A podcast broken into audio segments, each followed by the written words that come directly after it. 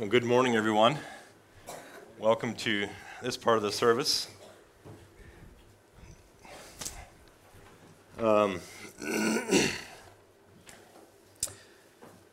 we have been have been talking about the kingdom of God, and as you will recall, the last several messages I had just simply contrasted the values of the kingdom of God with the values of the kingdom of this world. And um, I was wasn't quite sure where we're going to go yet for sure. And uh, so, of course, in the meantime, here we went to Faith Builders and spent two weeks there, um, which we had an incredible time and yeah, just a very good time uh, for both Charlene and I. And uh,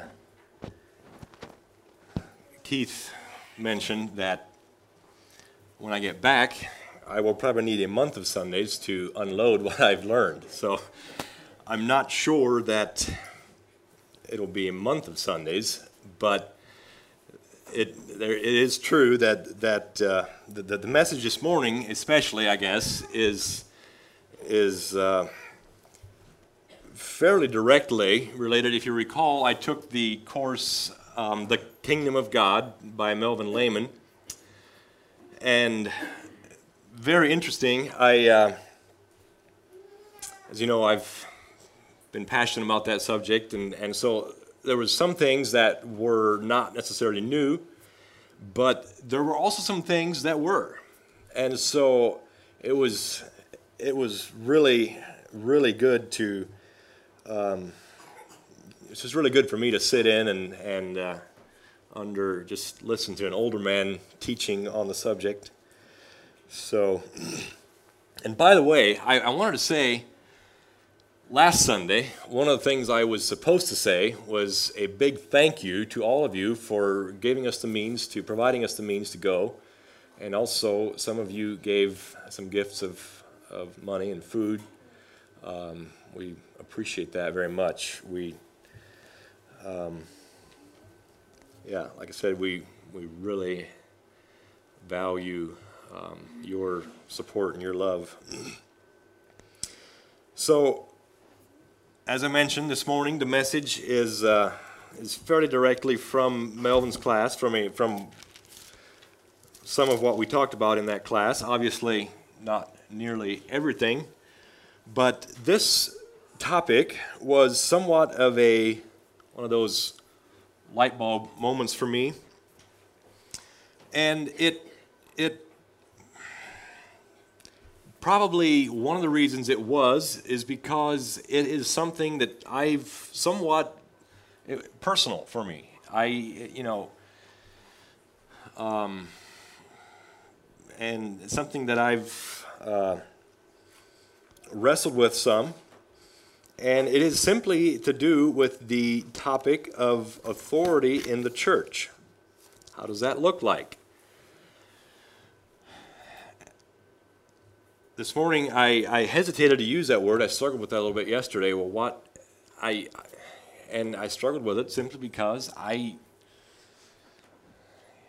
you know, for myself, I that's something that I have to work with, is this whole idea of authority. And, and the definition of authority is the power to give orders or to make decisions, the power or right to control someone or something. And so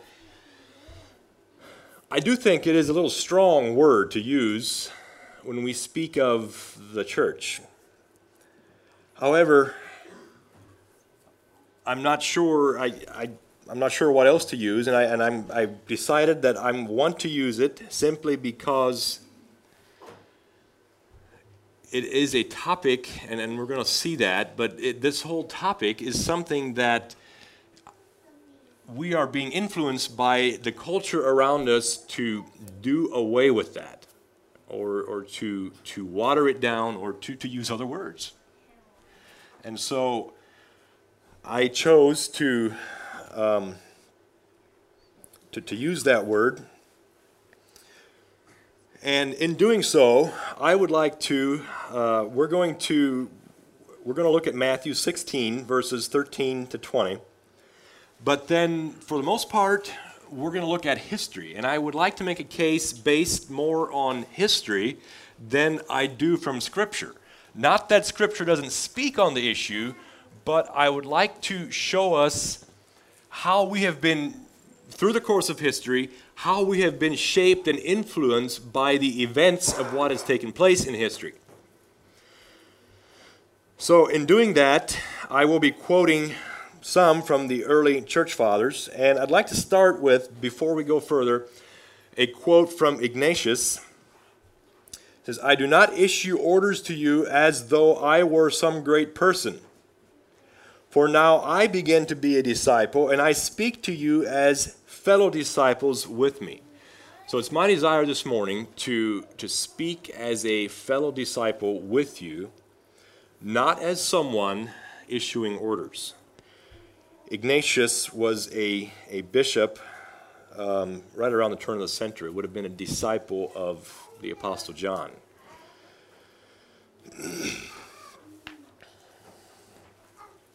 The scripture we're going to look at, Matthew 16, starting in verses 13 when Jesus came into the region of Caesarea Philippi, he asked his disciples, saying, Who do men say that I am? The Son, the son of Man am?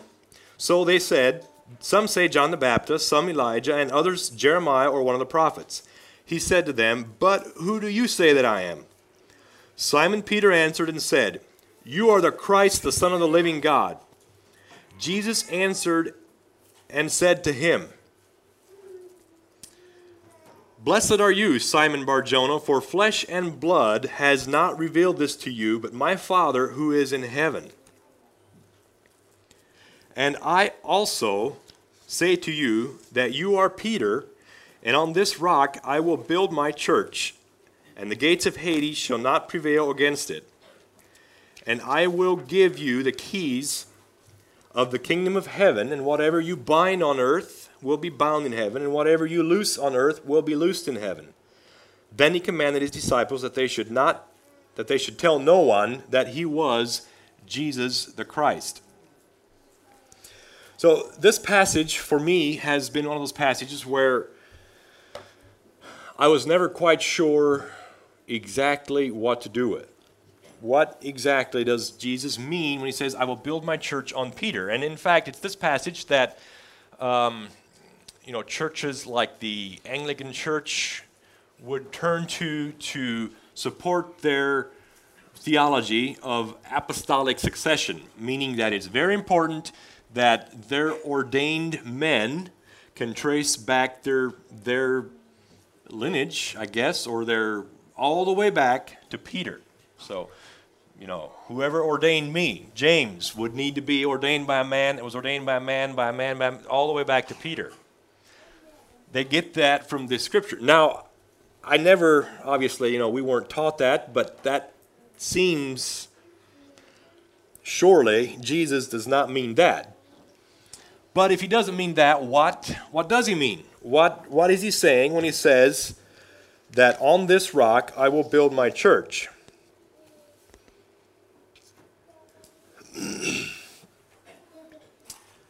and I would like to suggest something a little different. When he says, first we need to understand that, that Peter, the, the meaning of the word Peter is little rock. And so I wonder if we couldn't, well, first of all, I, I wonder if what Jesus is saying to Peter, he's referring back to the confession that Peter had made that you are Christ, the Son of the living God. So I think we can read it saying that, and Jesus says to Peter, and I say to you,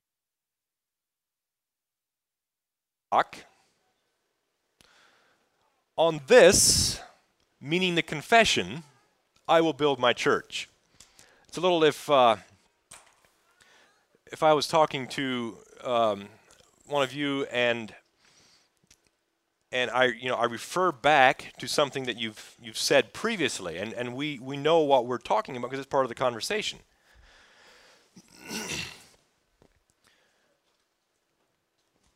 and so, going on into verse 19, and I will give you the keys of the kingdom of heaven. And whatever you bind on earth will be bound in heaven, and whatever you loose on earth will be loosed in heaven.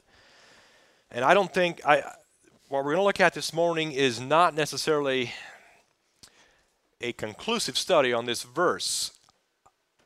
And I guess um, there's there's I, I think there's things in here that I don't understand. But what I would like to look at in this verse particularly is that there is some kind of authority given to the church. There is there's some some kind of authority that we are given as a church based on the confession that Jesus is Christ.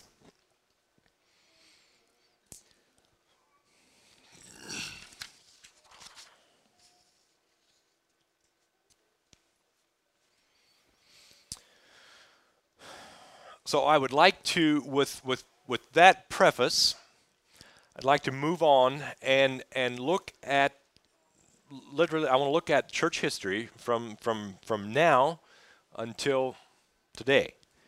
And I'd like to see how, how this has played out and how, how what has played out shapes our understanding of how we view uh, church authority.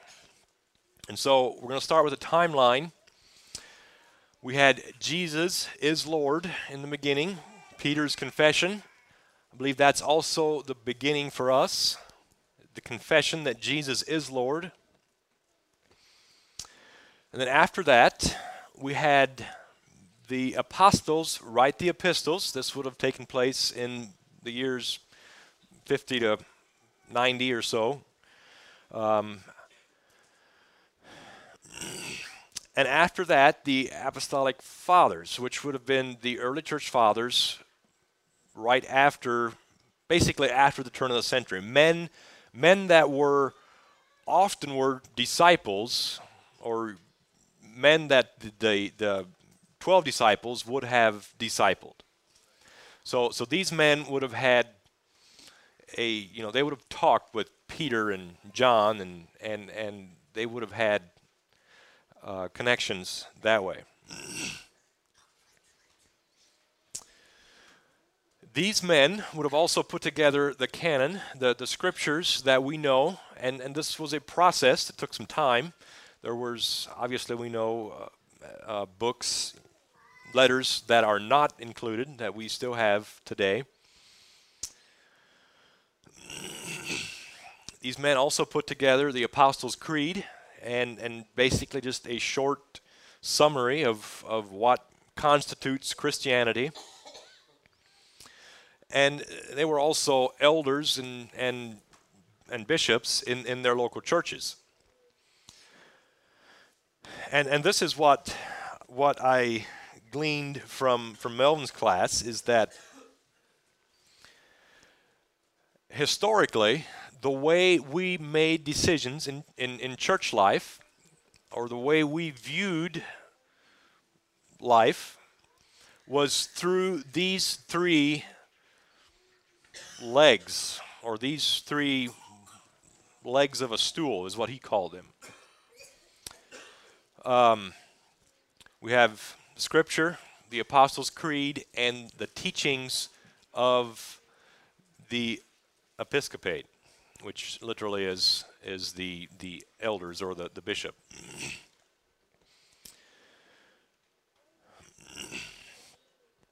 I'd like to look now at a number of quotations from these early church fathers to, to show us, uh, just to give us a little bit of an idea what they, what they believed. And the first one is from Clement of Rome. Let us honor those who have the rule over us.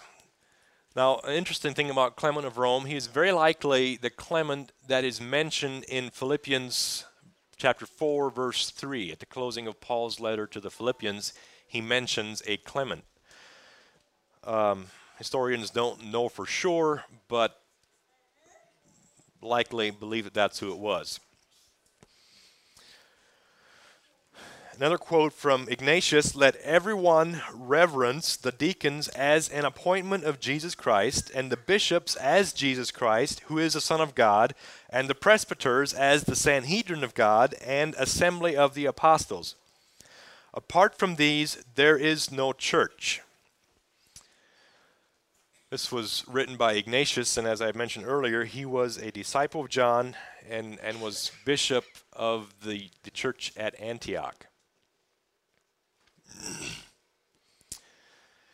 It is necessary to abstain from all these things. He had earlier been speaking of some things, being subject to the presbyters and deacons as unto God and Christ. This was written by Polycarp, who was also a disciple of the Apostle John and was bishop of the, the church at uh, Smyrna. I said that right, and was also all of these men were, were martyred at, at some point in their lives.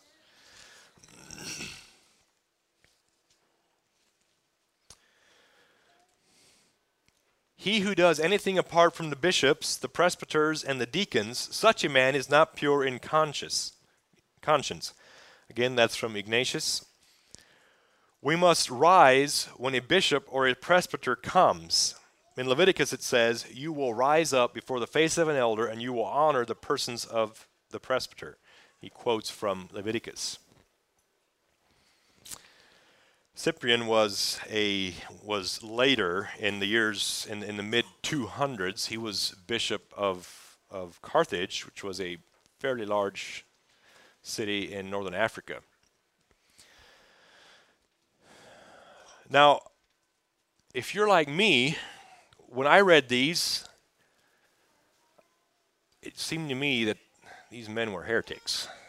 They really exalted themselves. I mean, who would have thought that we get up and stand up when James walks in?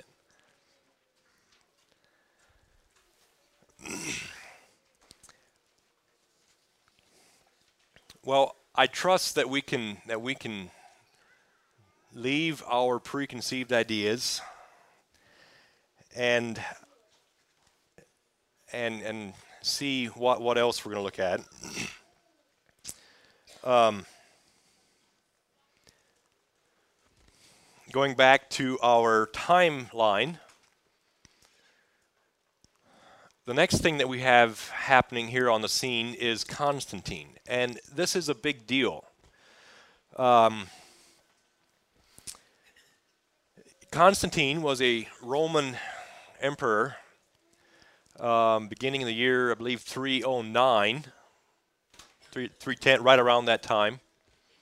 He had grown up as a uh, soldier, had worked his way up the, up the ranks, had started out in, at that time, Rome was divided into the eastern and western parts. He had started out in the eastern part, had made some friends and enemies there, was transferred later to the western uh, half of Rome, where his father actually was. Um, I don't think he was emperor, but had a was was fairly um, prominent. Anyway, in the western part, he worked his way up, became emperor of that part of Rome, and through a series of some bloody civil wars, he conquered the eastern part of Rome and Rome was again one one country or whatever you want to call it. In one of those battles, Constantine had a vision, and he he saw a, a cross, and and through all that, he converted to Christianity, and he he he went into battle with this with this um, believing that, that God is is with him and, and he won the battle.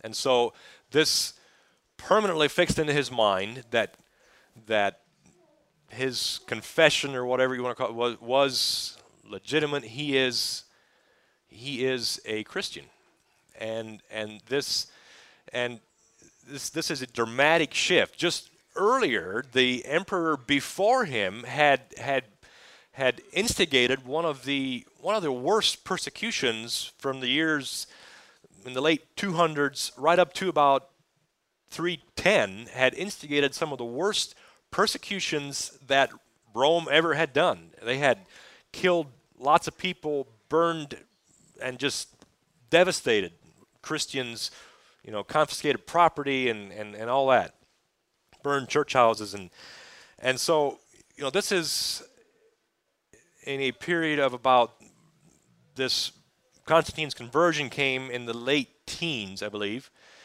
And, and so we're looking at just seven, eight, nine, ten years. All of a sudden, we now have a Christian emperor versus one that is persecuting.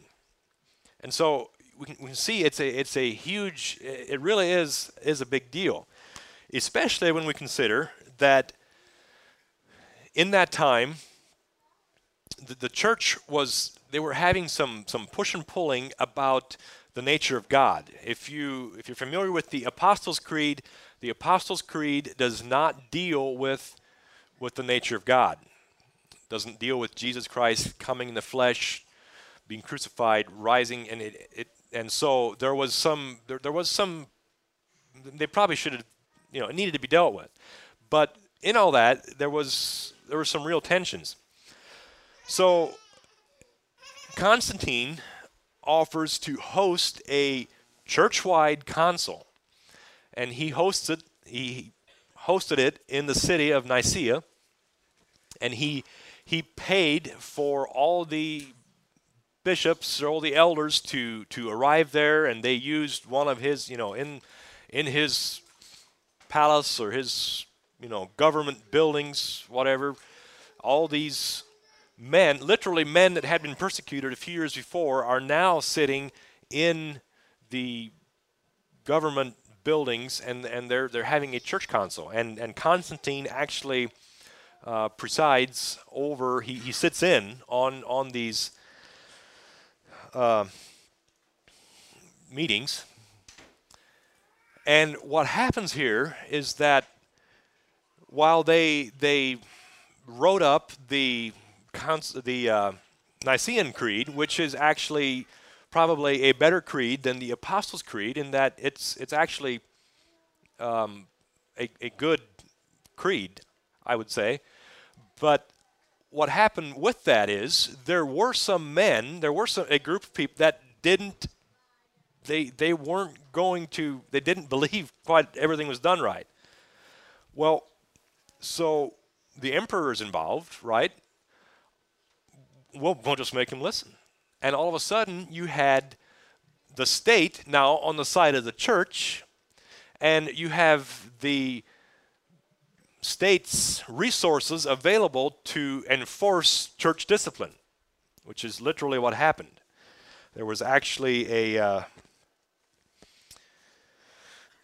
there was actually a group that broke off of the um, mainstream church at that time, and uh, this was a some few years later. But there, this was a group in in northern Africa.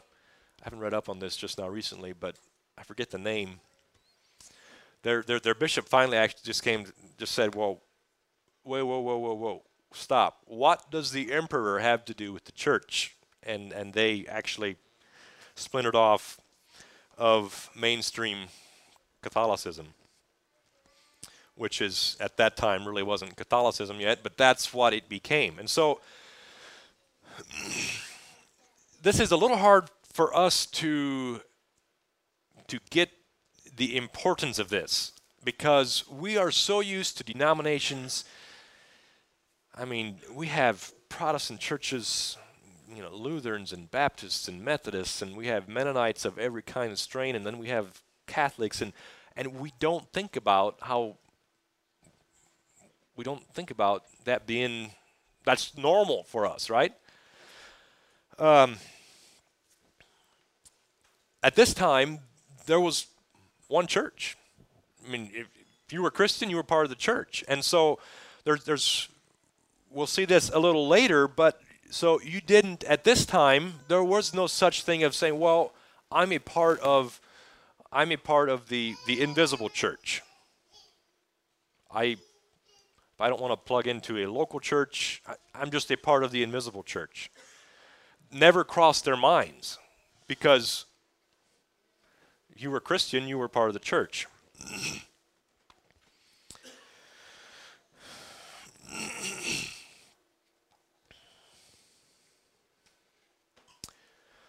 So, from that time on, um, Augustine came about 100 years after Constantine, and he, he was a theologian that um, initiated some, some doctrines like the just war theory. That's, that's, you can trace that back to him. I mean, there was others later on that maybe polished it up a little more, but because um, basically, you know, as we've seen, the state was now enforcing church discipline, and all of a sudden, um, you know, we would we would conquer new territory and and we would enforce these people becoming Christians. And so somehow we had to justify this with with uh, scripture. And so um, Augustine did did a lot to that. Um, next major thing was the there was a a big schism in uh,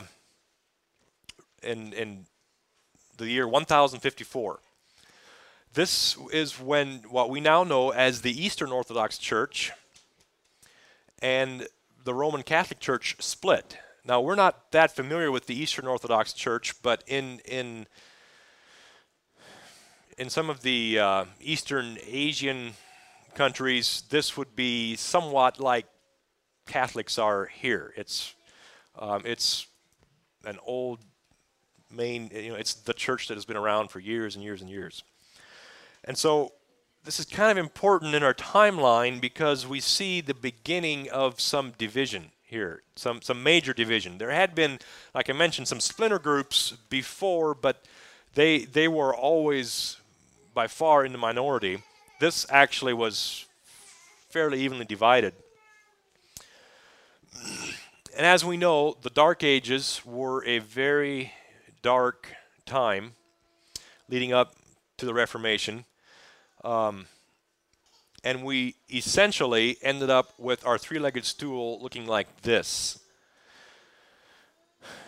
You came to God by, by having a good relationship with the priest and paying your, your dues to the priest in order to have your sins forgiven. The canon at that time, Scripture was in Latin. The average people could not read it, and there were even there were even intentional things done in order to keep it that way. The Catholic elders, bishops, pope, they were not interested in having the common people read Scripture.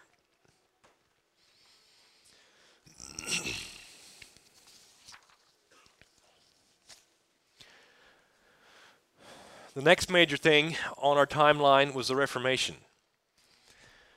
And most of us are probably a little bit more familiar with the history of the Reformation because that's where Anabaptism found its roots is in that in, in that movement.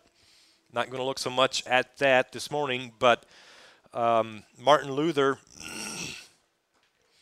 was a, a Catholic um, theologian, and he had some he had some issues with with things that rightly were issues. There needed to be some some reform in the church, but going through the proper channels wasn't. Uh, you know, nobody wanted to to work with him, and so we know what happened. Eventually, he he broke off him and uh, some others, which is then where Anabaptism came out of. But who, who remembers what Martin Luther, a, a saying or a slogan that Martin Luther came up with? We still use it today. Just two words. Well, that, that's close. Sola Scriptura. Martin Luther did, did a wonderful work. He, he translated the, the scriptures into a language that the common people could, could read. And he, this, this was his, that, that the people could read the scripture. And rather than, he, he did away with, with all the hierarchy in, in the Roman church. Um,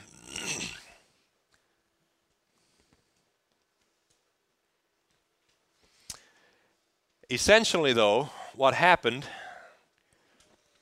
is we got this going going forward to today, and I just want to talk about that a little bit here for Protestantism today, and I think this influences us, which I think is why it's a big deal that we look at this. But so we, so we've, and I, I know I've talked about this before, but our our American history in our American culture, excuse me, plays into this a lot. We are individualistic people and we do not care to have someone tell us what to do. We do not like authority. In, in fact, we don't have time this morning, but do some history sometime on on the American Revolution. Um, you know, we always hear about the Tea Party and how about we were being taxed without um, without a voice in government not necessarily all true. Some of the things that we learn in school, if you go back and look at look at the records, not necessarily all true. All true. Benjamin Franklin actually was had spent a number of years before the revolution had spent a number of years in England representing the people of of America. As far as tax, the only tax at the time was the tax on the tea. Now, which at that time obviously was way less tax than we pay today. So the you know all the, the good patriotic stories that we read about in our school textbooks just just do some research but you see what's happening is that we we we really we, we build a case saying that we will not be told what to do we take care of ourselves why should somebody across the pond tell us what to do in essence, we're rebels. And so this influences our church lives. Um, and and maybe maybe more so Protestantism, but I think we need to take a good hard look at ourselves and ask ourselves how much has this influenced my thinking and my way of viewing of viewing authority.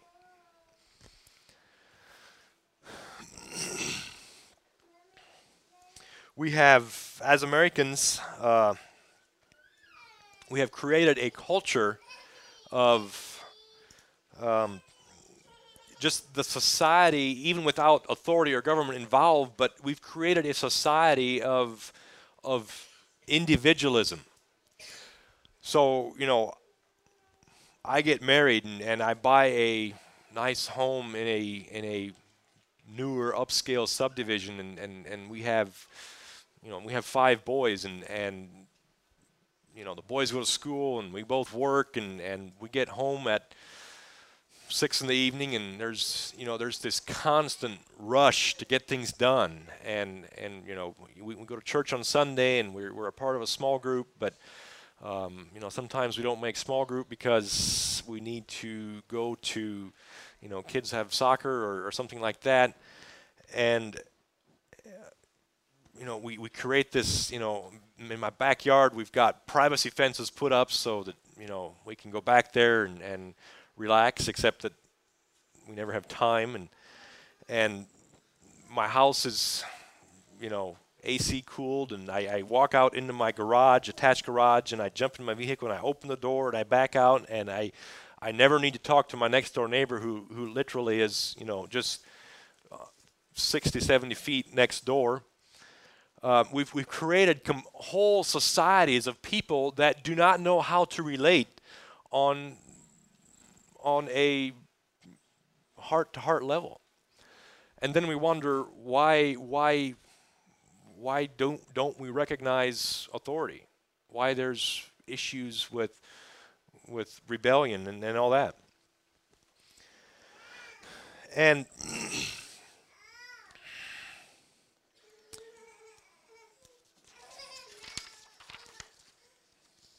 I'd like to use a model to show us a little bit how these how these two extremes. So we have here the uh,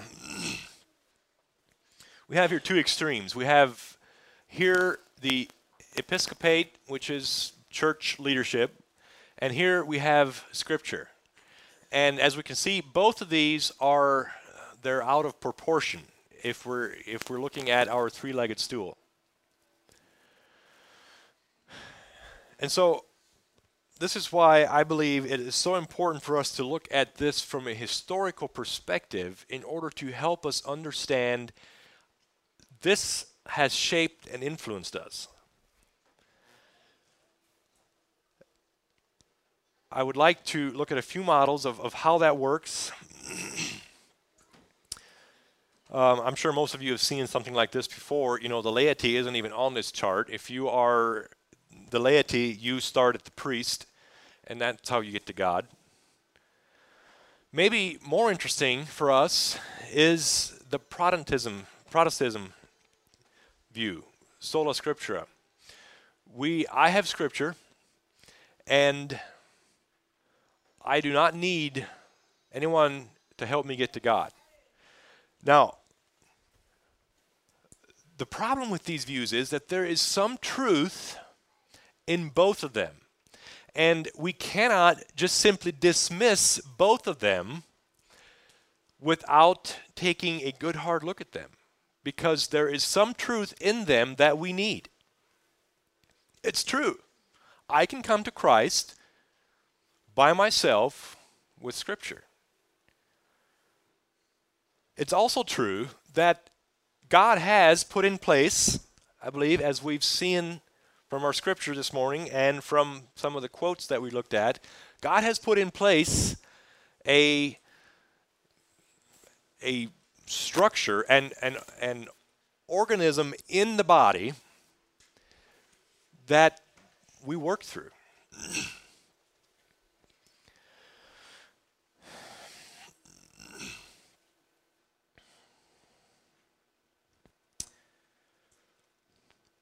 I'd like to speak a little bit about the body and about cells and systems. Um, who could tell me what, what is the smallest living thing? What do we call that? Atom is not living. Cell, but can it sustain life?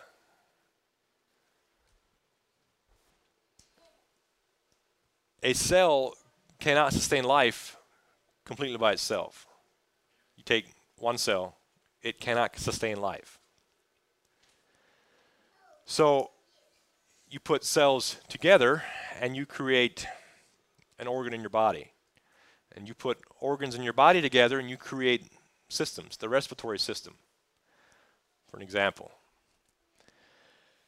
And so, what I'd like to propose is that within the body, there are different cells, all of us, and there's also different different systems. And one of those systems is the ordained leadership. Now, they're also cells. And so, in order for the body to work together, those cells that constitute the leadership cannot remove themselves or elevate themselves over the rest of the body. What does Paul tell us? One part cannot tell the other part, well, you're the big toe or whatever. In fact, he says some of those parts are more important.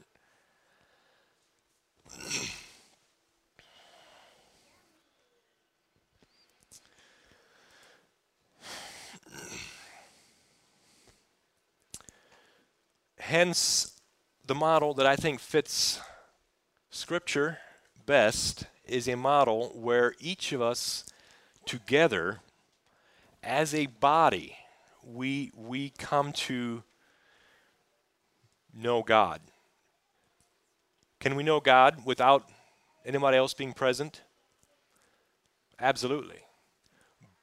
But if we do that without ever connecting to another cell and then to another and another, we will die. A cell cannot consist by itself. At the same time, I'd like for us to recognize that the episcopate is not outside of the body, it is a part of the body.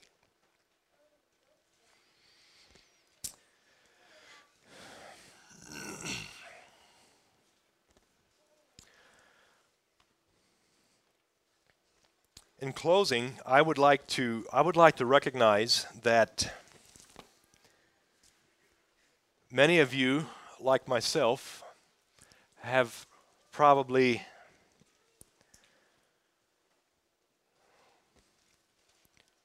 struggled with with this whole idea of of church leadership. In fact, to some degree, on a smaller scale, many of us have had our own uh, we, we've had our own journey of moving from here to here.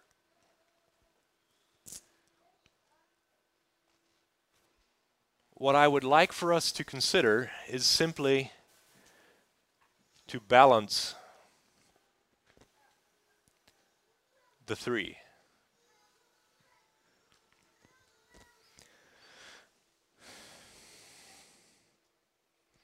And I'd like to recognize that culture and society has a huge impact on us.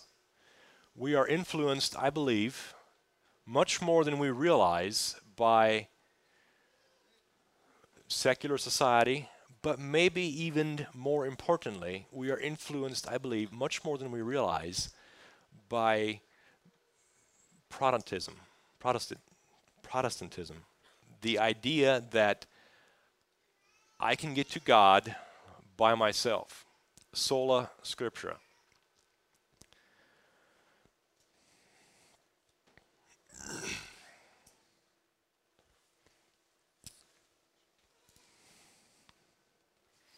I'd like to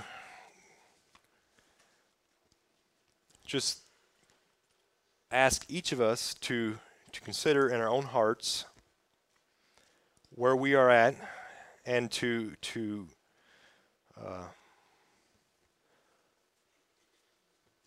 to to come before God and and to to let Him show us what is what is truth in this matter.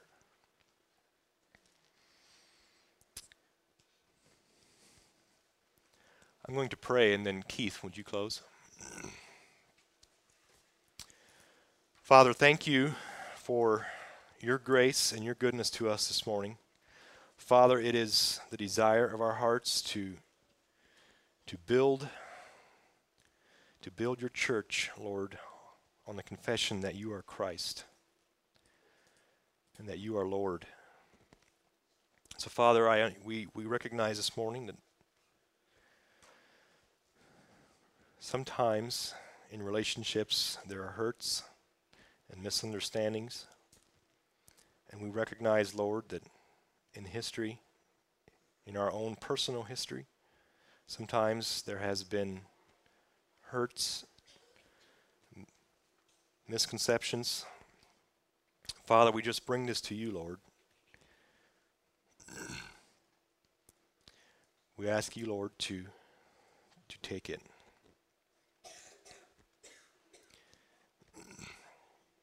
Father, we also recognize that there are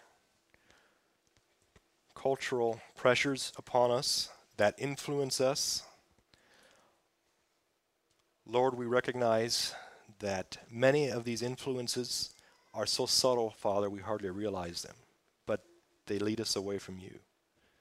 And so, Lord, we pray that you would open our eyes and that we could see, and that we could see you. Just pray, Lord, that you would give us a biblical understanding of how a body functions. Give us grace and courage to, to work together as a body. I just ask in Jesus' name, amen.